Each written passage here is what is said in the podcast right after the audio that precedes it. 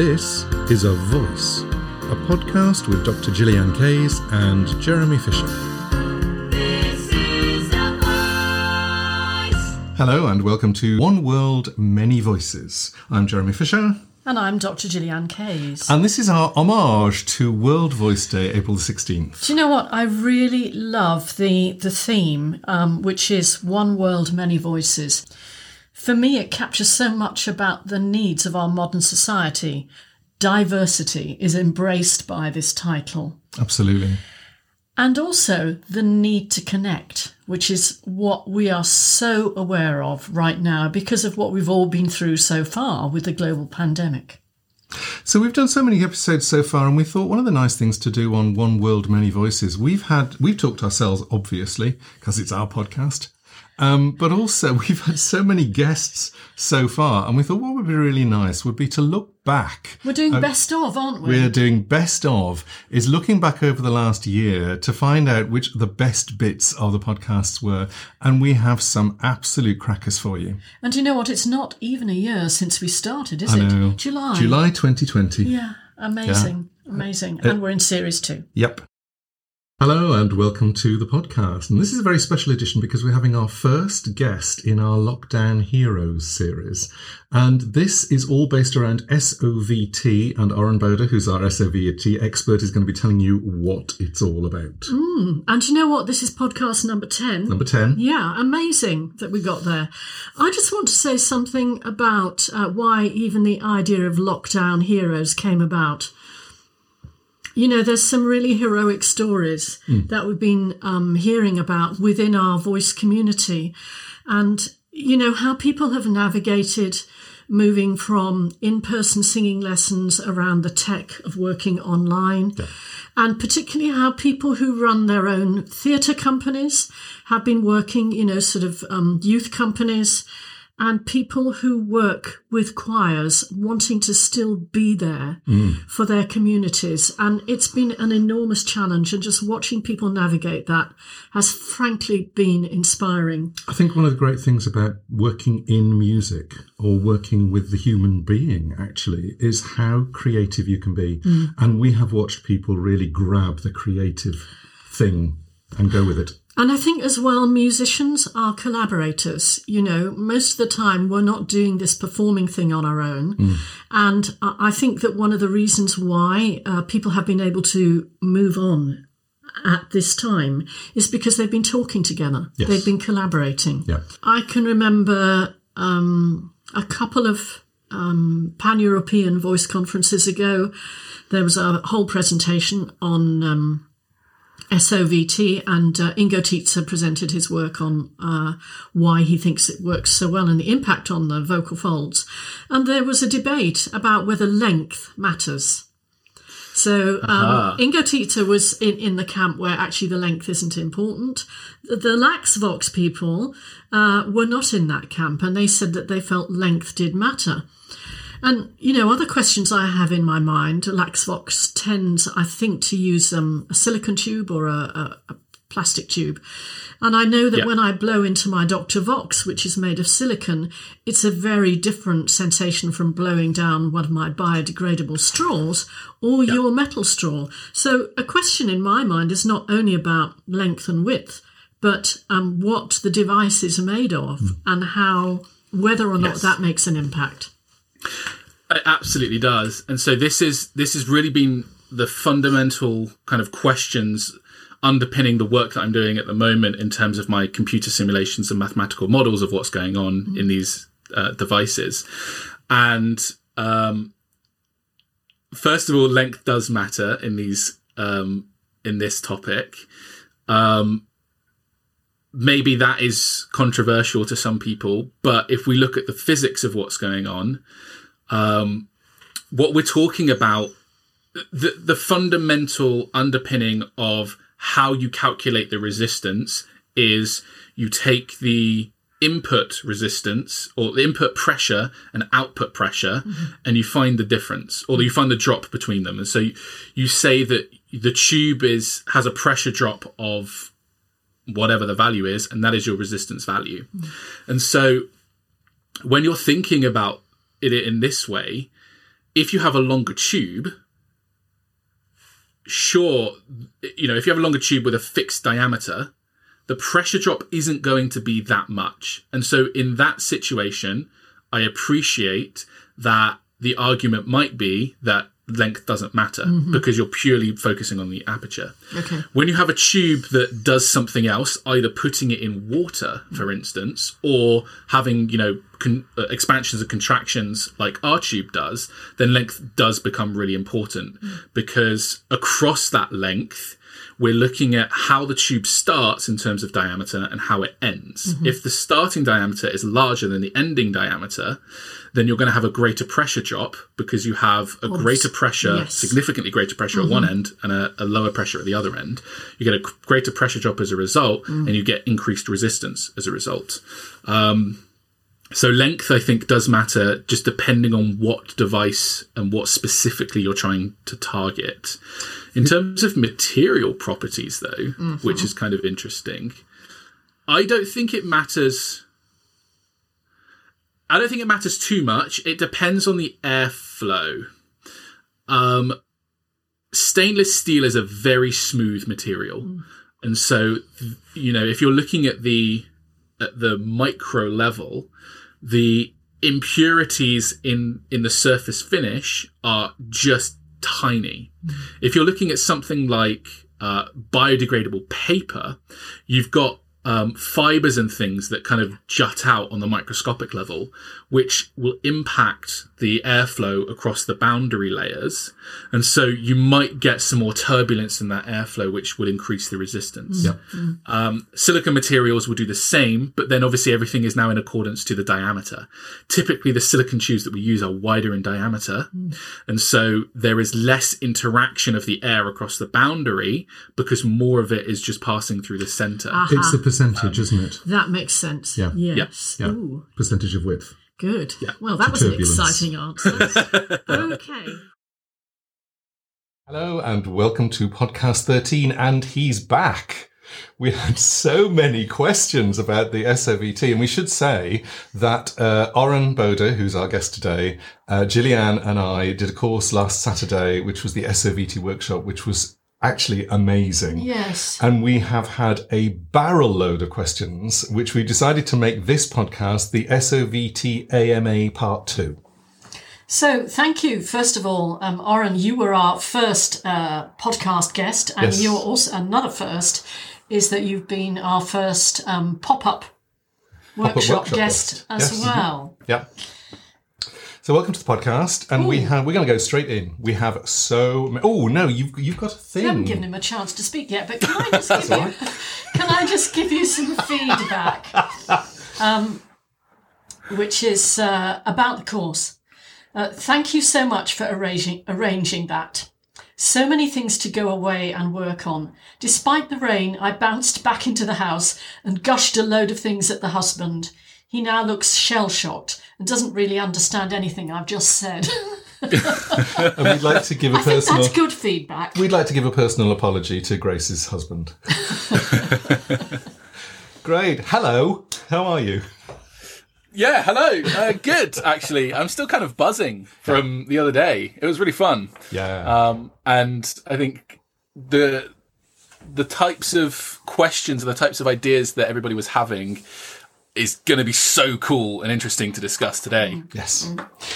I think you know what uh, I was. I've been thinking about it obviously since Saturday, and although there is scientific research and also quite a lot of theoretical research into how SOVT works, we're really only at the beginning of what it means to put it into practice in different situations. The application. In, in singing, teaching, and voice use. We know something about therapeutic voice work, but we don't know a lot about purposing it in singing teaching. So I feel in a way that the course that you've created and what you're doing is really contributing to that and Yes. that that we need an army of people out there now to sort of go out, try things hmm. out and start collating that info, which for me as a researcher is hugely exciting. Yay. Okay.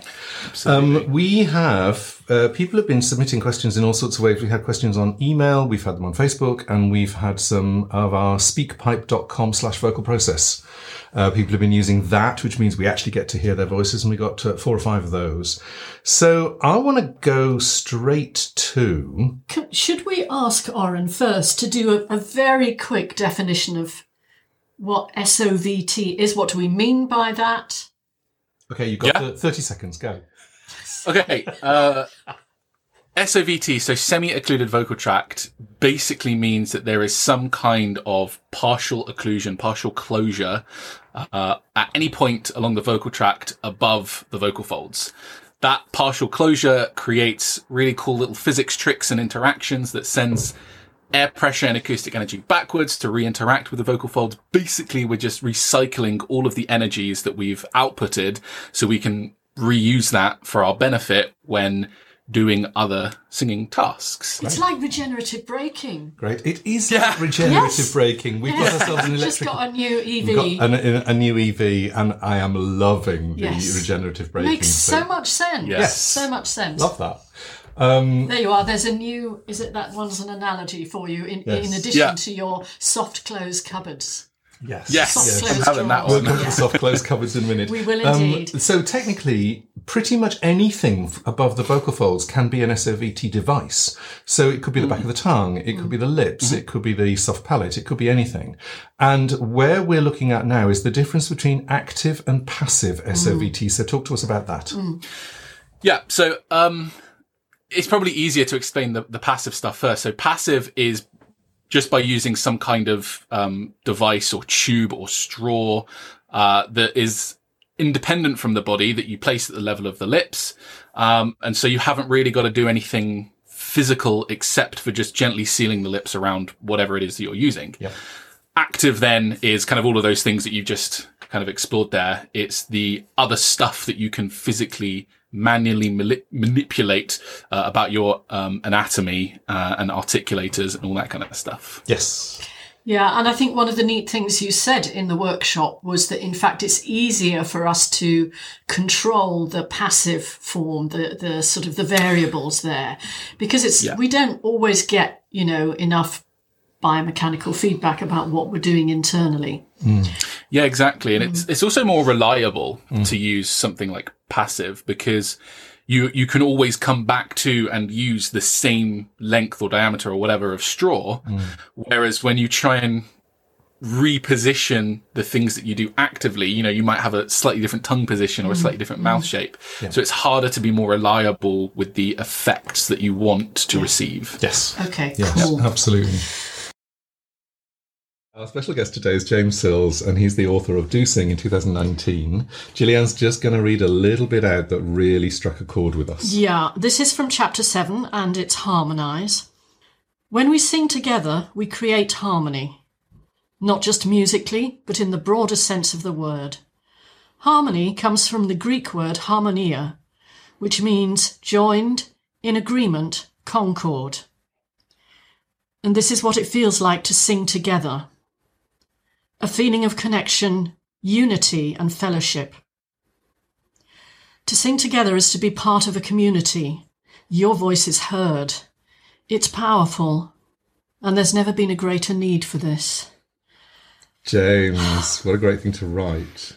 Welcome to the podcast. Thank you. Thank you. It's lovely to see you both and hear you both. Of course, we're on Yeah. audio and video. Yes. It actually reading that yesterday when we were thinking about, you know, how, how should we lead James in? I nearly cried because you wrote that presumably between 2018 and 2019 and here we are right now. Yeah. in this situation. Nothing could have been more prophetic in some ways. Did you but know it? Yeah. Well, absolutely. And yeah, like you say, when I wrote that, I was very much aware of the need to come together to build community, all things that I'm sure we're going to talk about today. And then when, when lockdown happened and we, we found ourselves in the situation that we are now, you know, there's this paradox. We, we need to come together even more. We need to feel that fellowship and community even more, but we can't. Um, and so it's a very, very interesting time, isn't it? Mm. And um, I hadn't really reread that in the context of where we are now. But um, but absolutely, Gillyanne, yeah, what a lovely place to start. Because of your background and your your experience and the way that you work, community and health have always been really strong, and for that still really strong in everything that you do. Talk to us about that. It's well-being, isn't it, James? I think I want to sort of put health under that wider umbrella. Mm, well-being. Yeah. That's certainly what I've picked up from you. Yeah.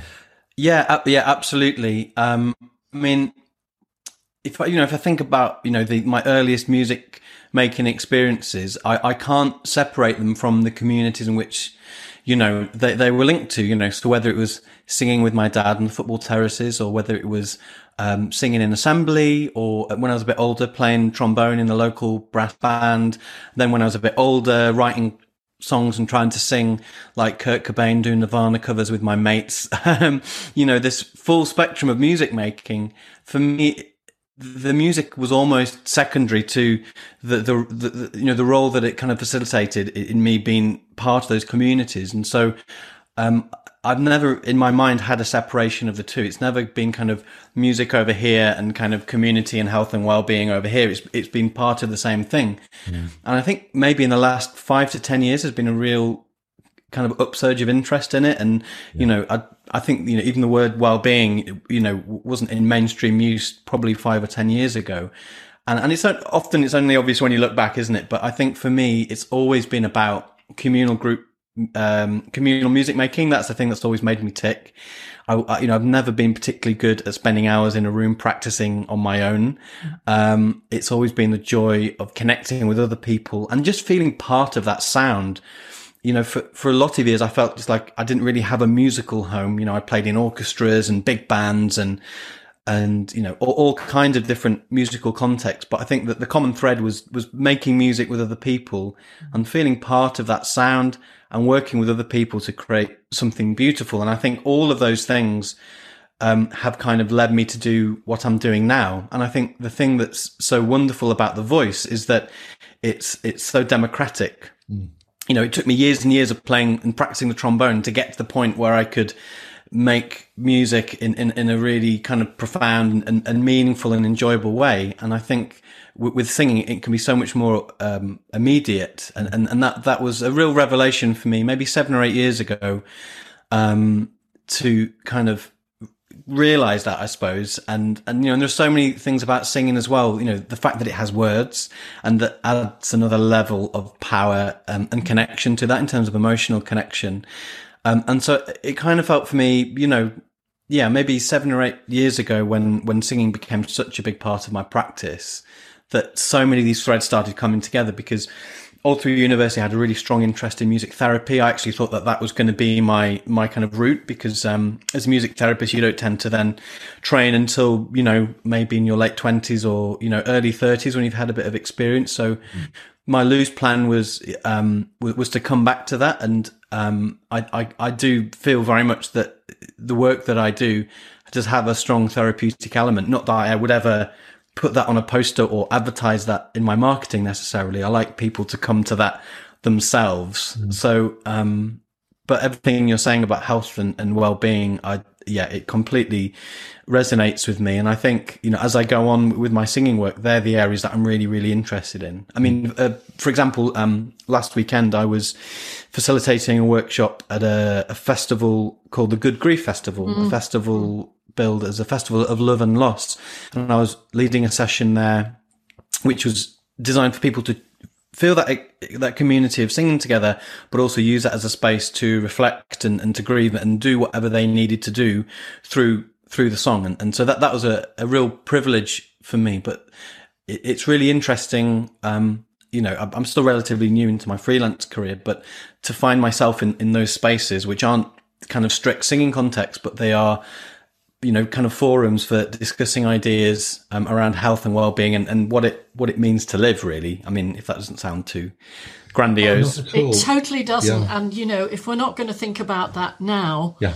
Uh, in 2020, when are we ever going to think about it? Yeah. And and I do feel it's one of the you know the positive outcomes of people being forced into lockdown that they're stopping and thinking, actually, uh, do I? Need, what is life about? Mm. Do I need to work so hard for this success? You know, we, we've been called the more generation. We must have more of this. We must have more of that. More clothes, more money, more success. And suddenly, when that's not in front of us anymore, you know, maybe we're looking up to the trees or the sky, or we're looking across the table to members of our family and saying, actually, this is more important. And mm-hmm. I don't want to spend my life doing that. And I think it's a, a huge lesson for all of us. I mean, we've changed the way we're working very much as a result of delivering by Zoom. The way that we teach has changed mm-hmm. quite yeah. dramatically and yeah. in a good way. And we're not going back to teaching the way that we used to teach, no. whether we're in person or on Zoom. Yeah, absolutely. We've learned from that experience. I think it's really interesting because to me, it makes complete sense what you've just been talking about mm. that your route has taken you to um, voice and grief or voice and emotion mm. because you are aware that when we sing there is emotion involved because if there isn't it just doesn't mean anything yeah and you're dealing with strong emotions and you're actually creating an arena where people can deal with strong emotions mm. in a safe environment. Mm-hmm. Absolutely. The yeah. safe environment thing is so important because we have mm. so few safe environments in the world at the moment. Well, i and, Sorry, yeah. all, all, all, I was going to say about that, sorry, Gillyanne, was that um, I, I, completely uh, agree with you there, um, Jeremy. And and the I think the lovely thing about singing is that it is a safe space, but it's not necessarily where you say to everybody, "This is a safe space. Let's pass around the honesty stick," and you know, because I think there are a lot of people who um, would be resistant to that. Perhaps I would be, maybe. Um, but I think there's so much that you can do in a communal singing environment, if you scaffold it um, in the right way, if you facilitate it in the right way, if you facilitate it with compassion and with love, where you don't have to tell people what you're trying to do, but they experience it for themselves.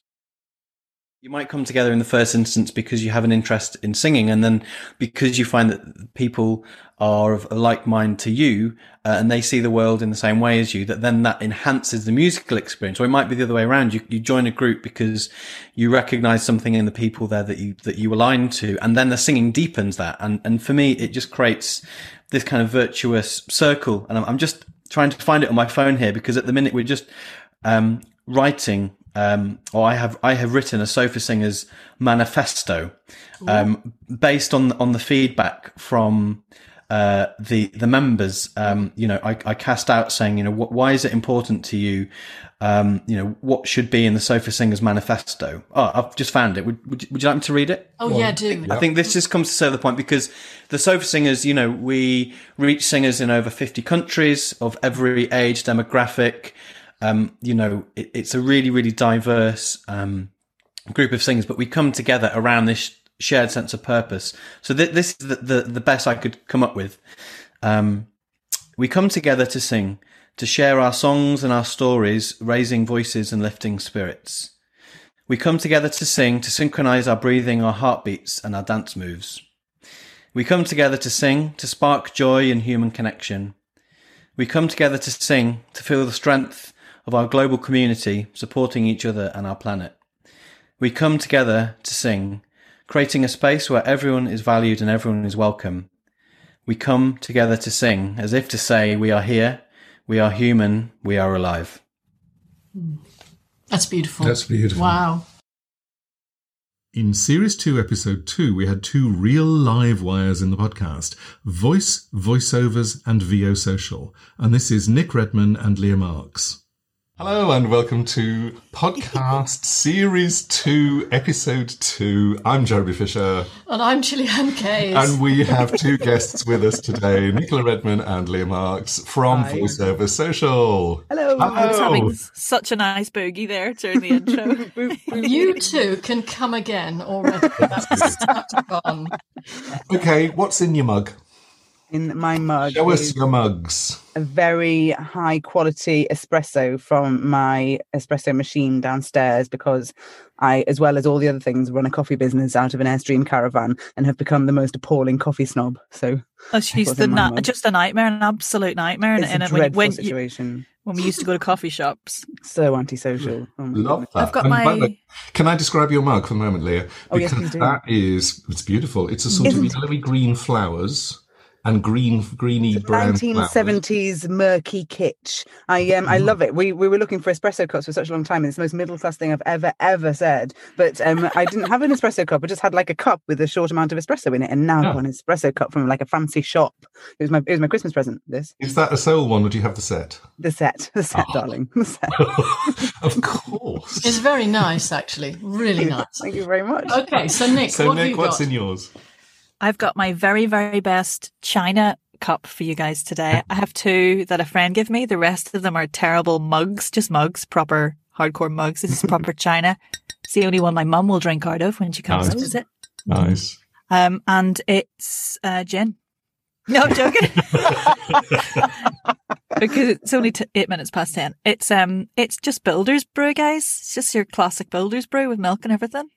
Nothing wrong with a builder's Love brew. Oh, that, no. that takes me to where I am, Absolutely which not. is That's your little. like Leah. I'm a bit of a tea snob. This is uh, a Villeroy and Boch. In fact, it's a French Oh, breakfast fabulous. coffee cup.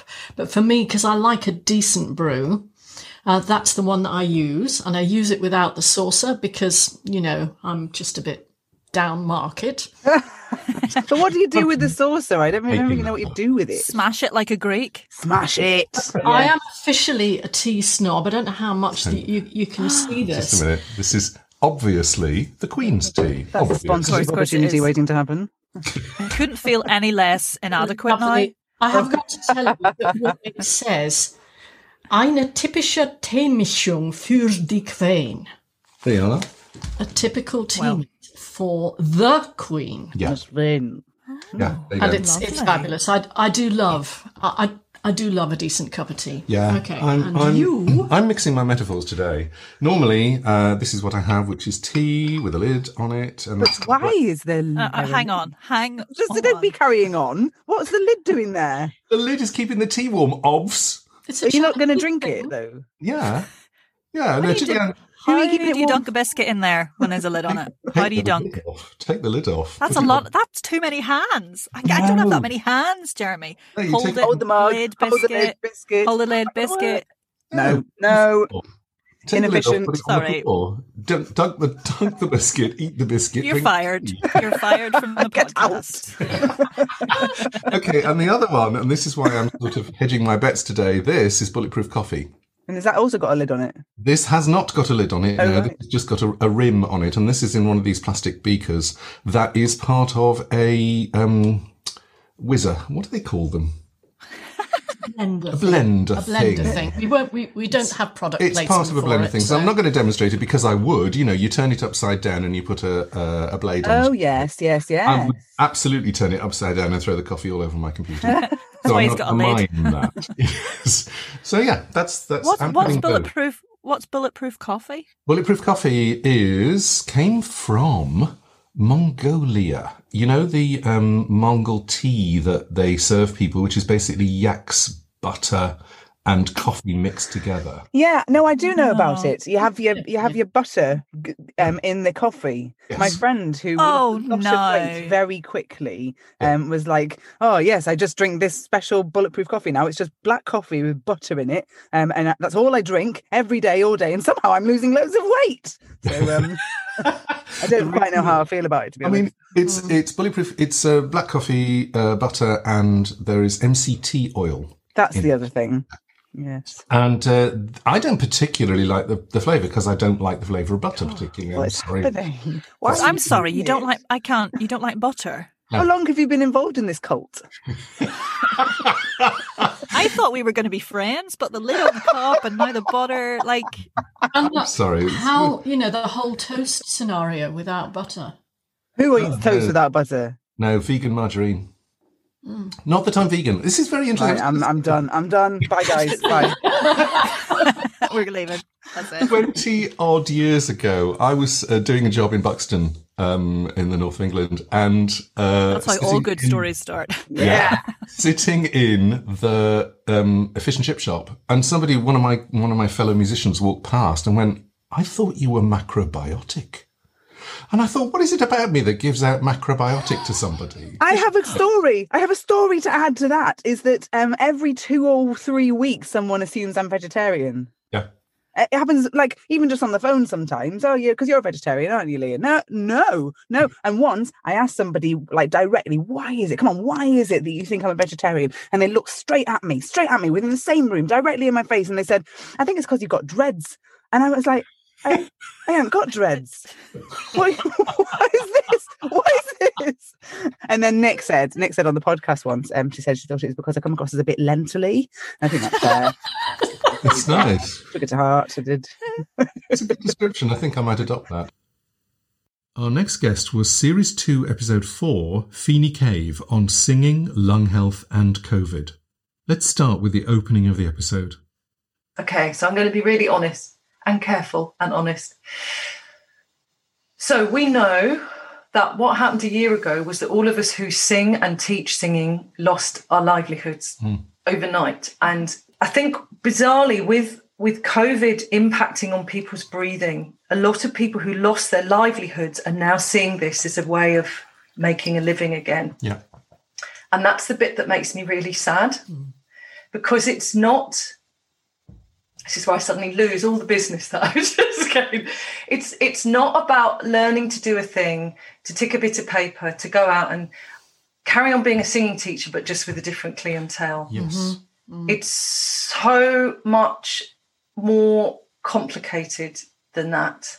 I've worked with people in hospital beds who are literally dying, you know, palliative care, really breathless. Singing has been so supportive. I mean, I'm remembering a lot of the, the patients who just being able to manage and control their breath through using the right song has been, you know, they said things to me like, that was the day I hope returned. The biggest amount of my work is around helping people to land back in their bodies in order to listen. And it makes, mm, it can make people vulnerable. And if you are working as a vocal coach, you may have been a performer, and there's quite a lot of ego and performance there. Hello, I've been there. um, so being able to be within your vulnerability and to open up heartfully to a another, not knowing what is going to happen, that's the most important thing. The not knowing and the fear around, I know we'll come to this around existing singing for lung health leaders and new people who are thinking of doing the work around COVID is off the page because it's unknown. But the mm-hmm. whole joy of it is is that as a music therapist, we are used to walking into a space. When I worked in the prison, I used to go down into the separation and care unit, known informally as SEG, where serious, you know, life lifers were, and it was very, very unpredictable. But in a way, that's what allowed magic to happen. Mm. Mm. Sometimes it was less magical than, hmm. than others. Hmm. But it's being able to, to to know enough, to have enough knowledge in your toolkit, and you will have seen this with singing teachers as well. Have enough in your toolkit to know how to respond, but allow for that pause to listen and to to see what's appropriate. Hmm. And that's that's about holding the space, isn't it? You're, Really is. You need, and I think this is the terrifying thing for someone who's maybe working in the situations of, of dealing with illness and singing, is the ability to hold that space. And also, we're going to be asking you about, you know, what's the knowledge set, what's the skill set that is required in order to hold that space so changes can be made. Um, I think that's a key thing. You're running your own program now, aren't you? Called um, a- as part of the musical Breath, which is your company. What are you looking for in a singing for lung health leader? already need to have some basic skills and competencies. So we don't have time. It's a 20 hour training we don't have time to teach the basics of song leading. So they have to have the basics of how to lead community singing or group singing teaching, either online or in person. They have to have a basic understanding, not your level of understanding, but a really basic understanding of vocal anatomy and physiology. Mm. I have had some extremely strange things written on um, application forms, which I won't quote because it would be disrespectful if anybody listening went, "Oh my God, that was what I wrote." But mm. there's some real misunderstandings from people who have been teaching for decades mm-hmm. around what is a muscle, what is a nerve, mm. particularly how the diaphragm is moved, and you know, so they need to have that basic knowledge there. Um, what else do we require? Oh, really importantly, some kind of, when I say bodywork practice, some kind of conscious body relaxation practice. So I'm always nervous saying that because it, it, it, it, can get a bit wafty um, and wussy. But I mean, you know. You can go woo. woo woo. Anything woo, woo is fine. But just something that helps them to notice their own breathing patterns, notice their own movement patterns, um, not just be kind of moving blindly through space. So really, mm-hmm. some kind of practice that that means they have some kind of connection with breath being movement and movement being breath, mm-hmm. breath being voice, voice being breath. You know that sort of relational thing. Um, it's, ex- yeah. it's that experience of an awareness mode. Oh, experience of an awareness mode. Tell me more. Um, an awareness mode can be any um, formal or informal thing. It could be yoga, it could be Feldenkrais, it could be whatever. Mm. Um, but it's a, it's some thing that it requires you to bring your attention to something. Yes, and I'm loath to use that word mindful, but actually mindful in the original sense of the word mm. rather than mindfulness. Mm. Because I think one of the things is back to what we were saying earlier what you don't want to do with somebody with a chronic lung condition is to try and fix. Mm. You want to look, and Jeremy, this is what you were saying earlier. You want to look and say, what are you doing? And how is that serving you? Mm. Because if you go ploughing in there and try and pull away everybody's defenses, you, are asking for trouble. So, yes. what are you doing? How is that serving? And can I invite some options for you. Yes. Yes, it's been much. a joy. Mm. Um, we better not leave it quite as long next time. No, quite. No. Uh, Take care. It's lovely. Thank you. Thank you so much, Phoene. Um, hang around for the jingle. Yes. I will. And we'll see you soon. And look out for a recent podcast in which we were guests for our colleague in Australia, Dr. Marisa Lee Naismith. And the title of her podcast is The Voice and Beyond. I think you'll hear things about us that you might not expect because it's very much about how we take care of ourselves as trainers, as podcasters. Uh, and as a power couple, apparently. Yeah, yes. I mean, you'll hear my, my opinion of the phrase power couple, but the point is that we work together, we live together, we play together. Um, and so it's how we maintain we are, own... in fact, married, we dear listener. Ma- we are married, yes. yes. What's that line from the Jane Austen thing? Uh, I married him, reader. I think it was that one. We do, in fact, talk about how we met, don't we, on that podcast? We do, we do, and also the way that we maintain our own integrity as well, as well as our own mental health, which is really important when you are working and living together very, very closely. I'm glad one of us has maintained our mental health. yes, um, we're not sure which one it is, though.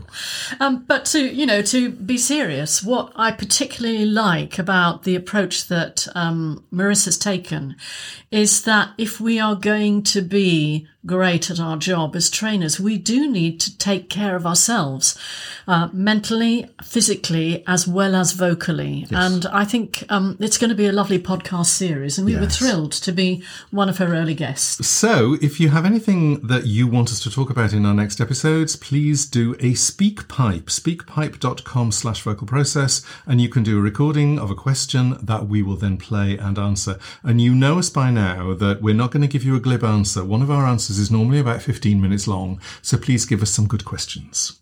Right. I think we're done. I think we're done. Thank you very much for listening. Okay. Bye.